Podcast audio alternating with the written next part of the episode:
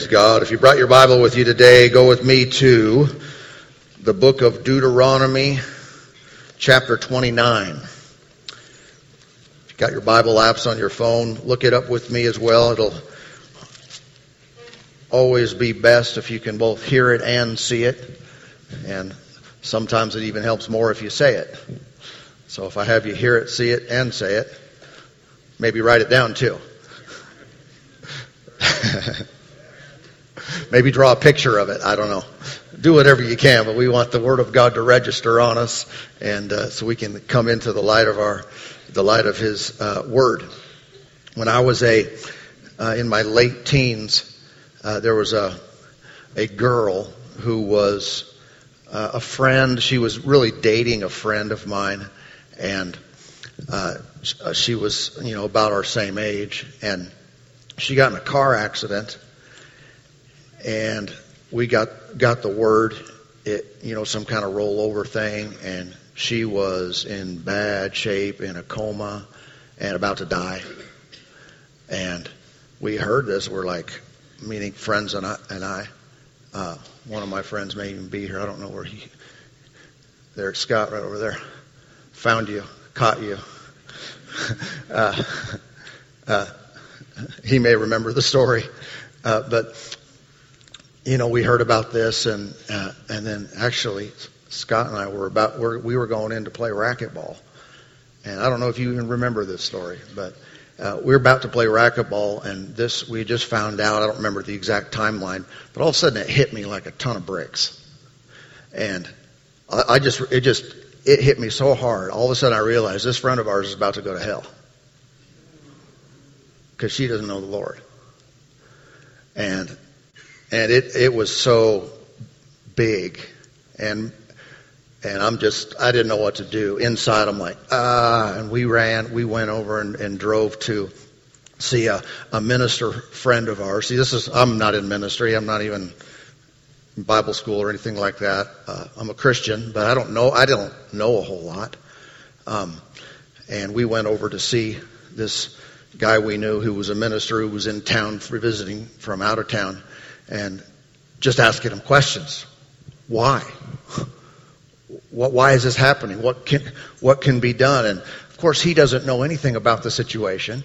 I mean, no, that's kind of a tough position to be in to answer that in that moment?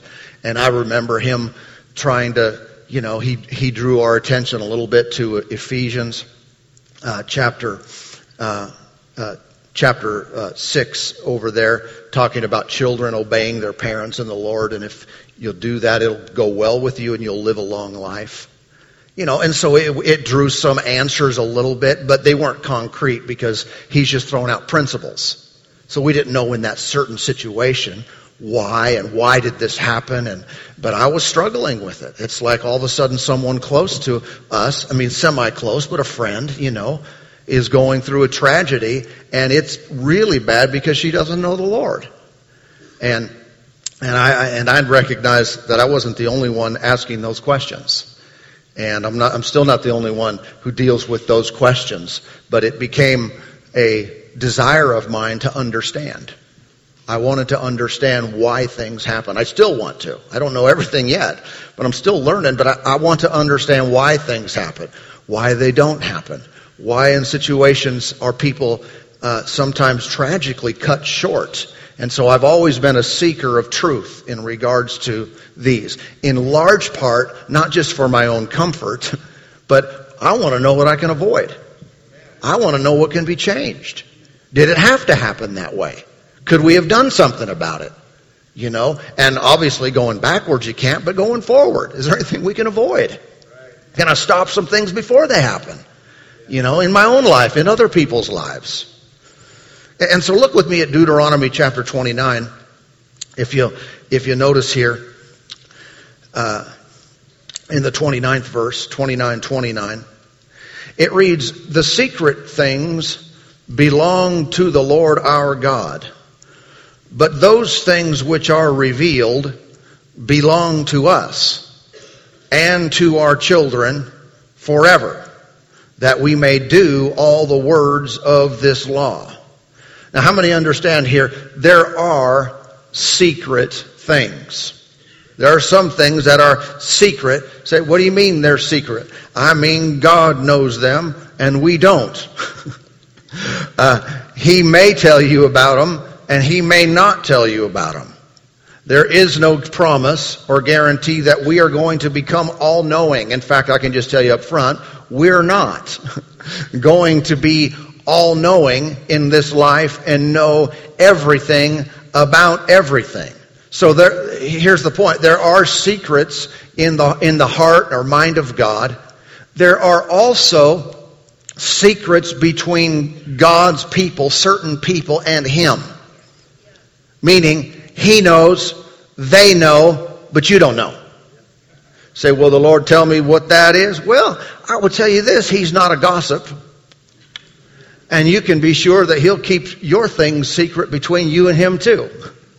So I don't know. I mean, I don't know for certain. There's something, I just know there, there exists elements within the mind of God that are between him and another person. Just like my wife and I know things between each other. It's no one else's business because it's within our relationship.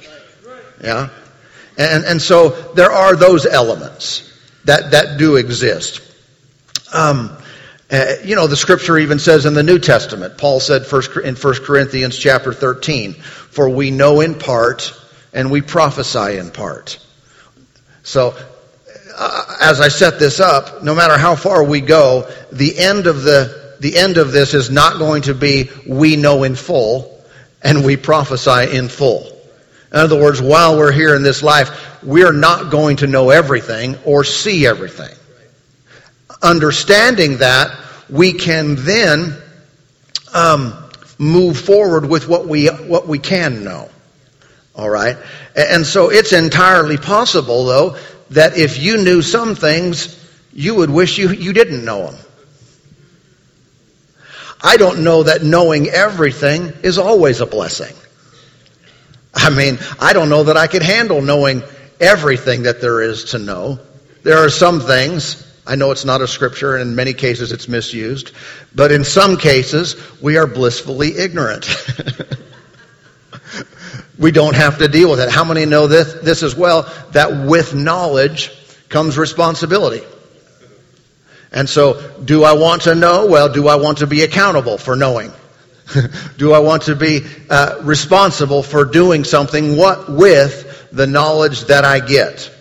And so, having said this, um, I want to focus more on the latter part of this verse, which, which tells us, um, but those things which are revealed belong to us and our children forever. So the parts that are revealed, I want to make sure I'm walking in the light of that. I want to make sure I have a, an understanding of what God has revealed to, uh, well, to people in general and, and so I started asking the question, what can we know? If I'm not going to know everything, I'm not going to become all knowing as a result of, of my desire or study or being in a, a series like this. What can I know? I, I believe that we can know, number one, what God has made available to everybody. There are principles, there are truths, there are realities that God has made known, and anyone has access to that. By the way, FYI, with what God has been has made known, the vast majority of people know this much of it. They really do. Be, and there's different reasons for that, but people don't know much. It's not like, wow, why hasn't God shown us all this other stuff? Okay? Well, who says he hasn't? Who says it's not available? Just because you don't know it. But I can tell you this, there are a bunch of things I know today that I didn't, didn't know 10 years ago. There are a bunch of things I understand. I'm thankful for the understanding, but I didn't understand some some uh, m- many years ago, and so I've come into the knowledge of it, and I'm I'm seeking more of that. So number one, we can know what God has made available to all. Secondly, we can know what God, uh, uh, we can know what pertains to us. If it pertains to my life, I have a, I have a personal relationship with the Father. I have a right to ask Him and seek Him and, and, seek understanding of what has happened to me or what hasn't happened to me, why something worked, why something didn't work, why it went wrong. I have a right to know that. And He will talk to me and He will reveal stuff concerning our own lives. And then, number three, number three, what can we know is what God chooses to tell us. In other words, is there's, there should be no expectation necessarily that what God says to one person, He's required to say to someone else. That's your own relationship. I, have I've spoken to personally to multiple people, I mean not a lot, but a very few people, whom years before the event that took place on 9/11, God showed it to them in a vision. One person in particular said the Lord was the Lord uh, visited this individual and showed them that that event, and he said to the, he said to the Lord, "Why are you showing me showing this to me?" He said, "Can can this be stopped? Am I supposed to pray about this and stop this?" And the Lord told him, "No, you can't stop that." He said, "Then why, why are you telling me this?" He said, "Just because you're my friend." And I thought, well, think about that. I wonder how much I could know just if I was a good friend of God. you know what I'm talking about? I mean, if you have a friend and that's involved in a certain, you know, industry or business or whatever, you probably have insights into that just because you guys talk. you spend time, we go out to eat together and they tell me what's going on, and what's really going on in the government or something like that. wow, I have a friend there. And it's between you, but well, what if you were friends with God? What if you spent so much time with Him that He considered you to be someone He can just share things with from time to time, and He's just giving you a heads up so you'll know He's got things, you know, handled. Something to consider. I, I, can give you this. Um, well, th- that we should seek truth. Look over with me at Matthew chapter 7 real quick. You might be familiar with this, but it's, it's, it's good for us to pay attention to. Matthew chapter 7, Jesus taught here three types of prayer. Matthew 7, notice with me in verse 7. We'll read uh, 7 and 8 actually. Uh, it, it reads, Ask and it will be given to you. So what's that? What kind of prayer is that? That's when you need something that you don't have. You ask and it will be given to you. Seek and you will find. Well, what kind of prayer is that? That's when you don't know something. You don't know, and so you have to seek it out. Seek it out. And then knock and it will be open unto you. That's opportunity. That's, that's direction, so forth. For everyone who asks receives, and he who seeks finds, and to him who knocks it will be opened. So my heart and desire for every person as we teach in this, in this particular series is that we would all be seekers. Seekers of what? Truth. Seek understanding. Seek the knowledge of God to be imparted to us so we can see things through His eyes and gain understanding uh, in life. Praise God. And so we must seek the truth. Don't assume that all answers will come immediately. I would be happy to give out, hand out personal answers to everyone if I knew everything about everything that, that has happened or will happen. But there is not a one sentence answer to the why question. Okay? Now, I'm not setting you up for disappointment, hopefully not, because there's a lot of truth. But there, if there was a one sentence answer, this wouldn't be a series. This would be an email. Want to know why? we may even charge for it then. Here, I can give you some bad answers. Can I give you some bad answers of, of, of, of why? In other words, these are not the answer.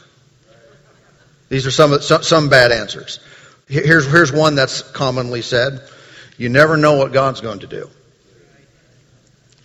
Well, why did this happen? Well, you just never can tell. You just never know what God's going to do. How many? That's not a good answer. Why? That's an insult. That's the kind of thing you say about a person who's unreliable, who's unfaithful. You can't count on them. You never know what they're going to do. You ever, you know anyone like that? Well, so and so said they'd come and they'd be at this event, and but you never really know. You did not just pay them a compliment. now, you might have been truthful in that statement, but if that's said about me, if someone says, "Well, you never know what he's going to do because he might come, he might do what he says, he might do something else," you never know. I got a character issue. All right. God does not have a character issue. If we don't know what he's going to do, it's not on his end, it's because we haven't come to learn about him and know him uh, personally. Uh, here, here's another one. Here's another bad answer. God needed, needed another flower in his garden.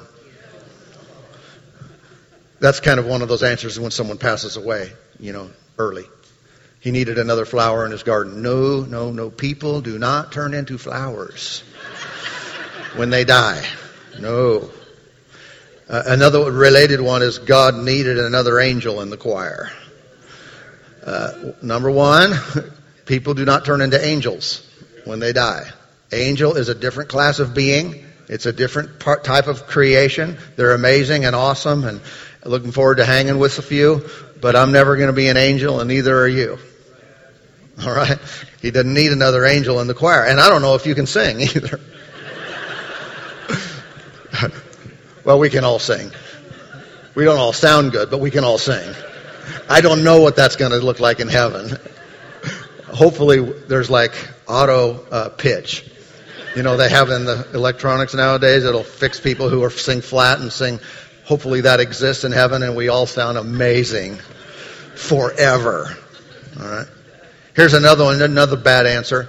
There is a purpose for your pain. A lot of these things come out in memes nowadays and they get passed around. There's a purpose for your pain. That's not a good answer.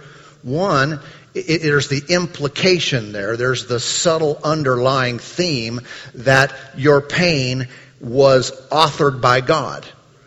It, when you say purpose like that, well, it assumes that God had a divine purpose in causing or allowing or being somehow involved in that problem. That's an assumption we shouldn't make assume, well, God, no, no, no, no, no purpose. Here's the purpose. Pain was supposed to hurt you. So, well, why would God do that? I didn't say God did that. I'm just saying that's the purpose of pain. to hurt. And so, no, I don't like that kind of answer. It, it implies something that, that, it, that is, isn't, isn't true. All right? Here's another one. Uh, another bad answer. God is punishing you for your disobedience. He's punishing you. That's why you're having all this problem. Say, well, what's wrong with that? Well, because he punished Jesus for my disobedience. Jesus went on the cross in my place. He was the substitute. So we don't we don't get punished for no, no, I accepted Jesus so I wouldn't have to get punished for my disobedience. Food for thought. Some of you are going, hmm. See the the gears are turning. Uh, Here's another one God is teaching you a lesson. Well, God's just teaching you a lesson, and He needed you to learn some things through this experience. Well, I hope to learn things through all experiences. I think the smart person will learn through good and bad experiences. But am I ask the question, is that God's method of teaching me? I don't see that in Scripture, that that's His method. If, he, if that was the method, why did He give teachers? Why did He give His Holy Spirit? Why do I have the written word? Because there's a better way to learn. you know, as the, the old saying goes, the, the school of experience is a great teacher, but the tuition is way too high.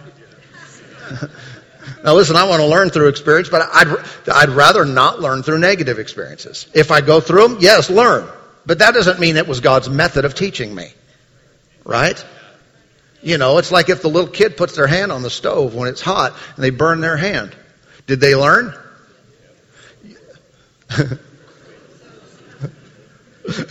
they learned, they learned heat, hot, pain, burn, don't do that. But was that the parents' way of teaching them? If that, that was their parents' way of teaching, that parent has some issues. Let me show you, little Jimmy, what happens when flesh meets high temperatures. Just wanted you to never forget this. I want to knock that parent in the head. say, you can teach your kids a better way. Now, if they happen to do that and they learn, great. I think it'll work. but I'd rather just give them words. I'd rather teach them the principle. Amen. Here's the here's here's my point in, in, in some of this. Until you remove the God has a secret plan from the equation, you will never understand why. It is a common thread of thought. It's the answer that people give when they don't know why, but think they still have to give an answer. So it jumps into the God has a mysterious way, a secret plan, an unknown process and purpose happening here, and that's the answer. Well, if, one, if that were true, my series would be over because I just say that and let's move on. You're never going to know, accept your confusion. You'll not know until you get to heaven. God has a secret, mysterious plan that He's working. But uh, again, let me, let me, let me say it again. If we don't remove that from the equation, we'll never get to the truth. Because that answer will lock us into a belief that we cannot know. I cannot understand. It's beyond my capacity for some unknown reason. You all got quiet on that one. There was a guy, a minister, maybe you've heard of him, uh, named Norvel Hayes. And uh, uh, Norvel Hayes, had, when he was 10 years old, uh, his, his mother died of cancer. And he, as he tell, told the story, he said he cried for four years. Whenever it would come up and different things would come up, he'd cry about losing his mother. And you could understand that and uh, he was quite heartbroken.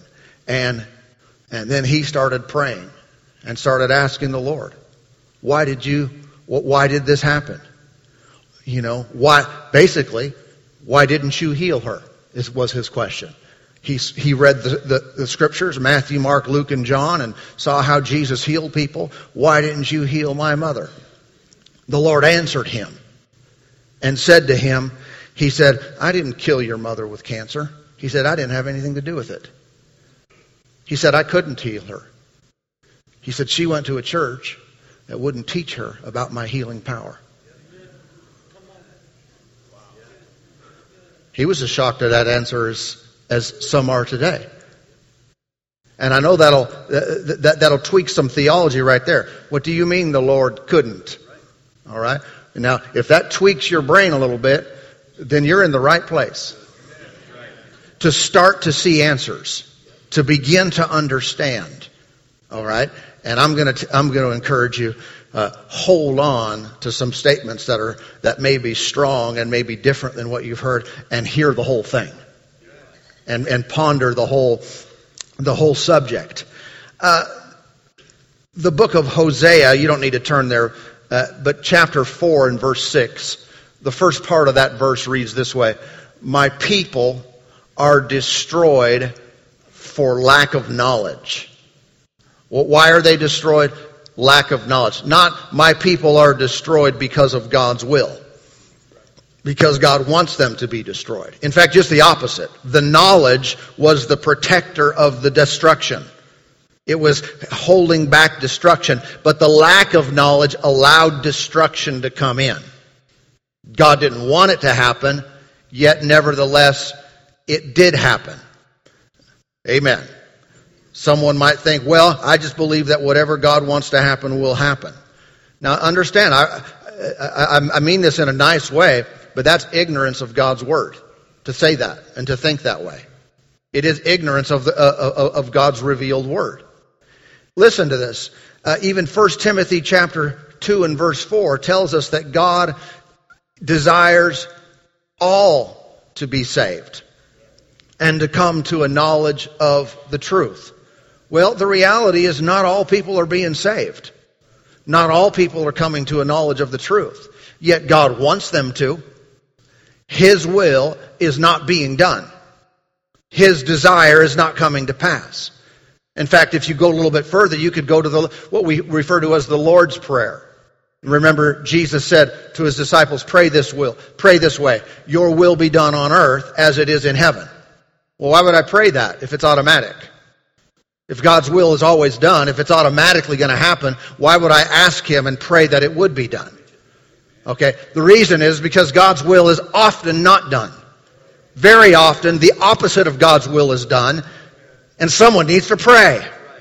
Someone needs to contra- contradict the circumstance, the event, the behavior that is contrary to God's will. Everybody okay? So then, if I were to say, well, whatever God wants to happen is just going to happen, period, then I also have to say that my faith, my obedience, my prayer life, my relationship with God, all that means nothing. It has no bearing on my experience or the experience of those around me or the world around me. It absolutely means nothing. And I don't think any of us would think that. I don't think anyone would say, oh, it doesn't matter whether you pray or don't pray, whether you believe or don't believe, whether you live your life as a dirty, rotten scoundrel, or you, you treat people with love and forgiveness, and you're, whether you're generous or whether you're stingy, or we all think those things matter. But that doesn't coincide with God always gets what he wants. His will is always done.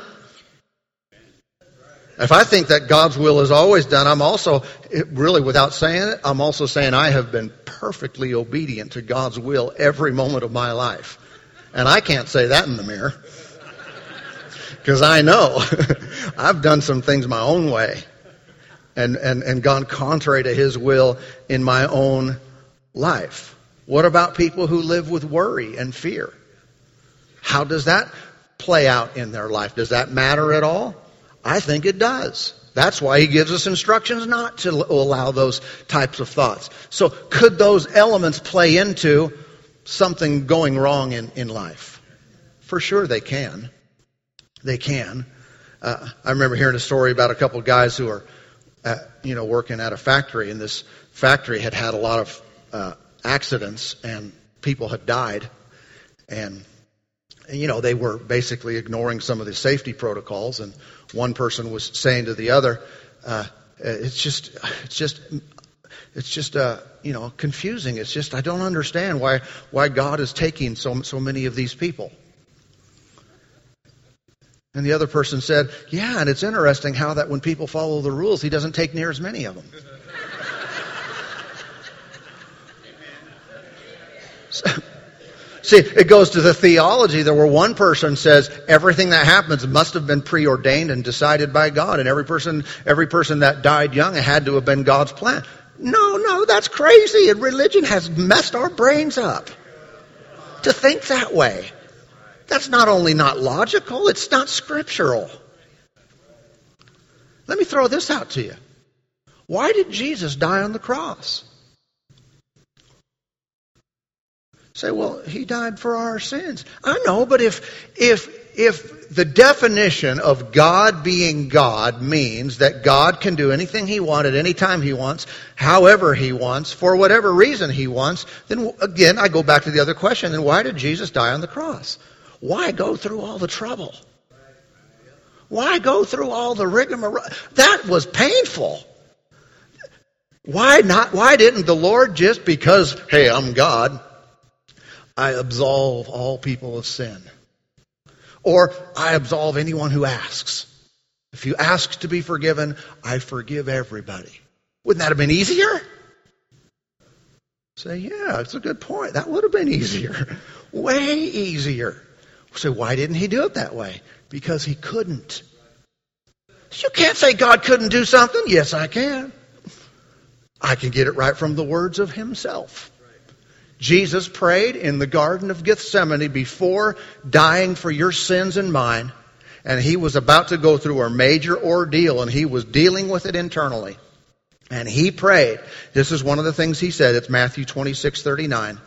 He went a little farther and fell on his face and prayed, saying, Oh, my Father, if it is possible, let this cup pass from me. Nevertheless, not as I will, but as you will. Let this cup, what's that cup? That cup is that cup of suffering is him being pulverized and brutalized physically and spiritually and bearing the sin of the world. He said, if there's another way we can save these people, let's do that. I mean, he's right up against it. It was for this reason he had, he had come. But when you're, you know your next step is to do this, was there another way? And why didn't we choose it?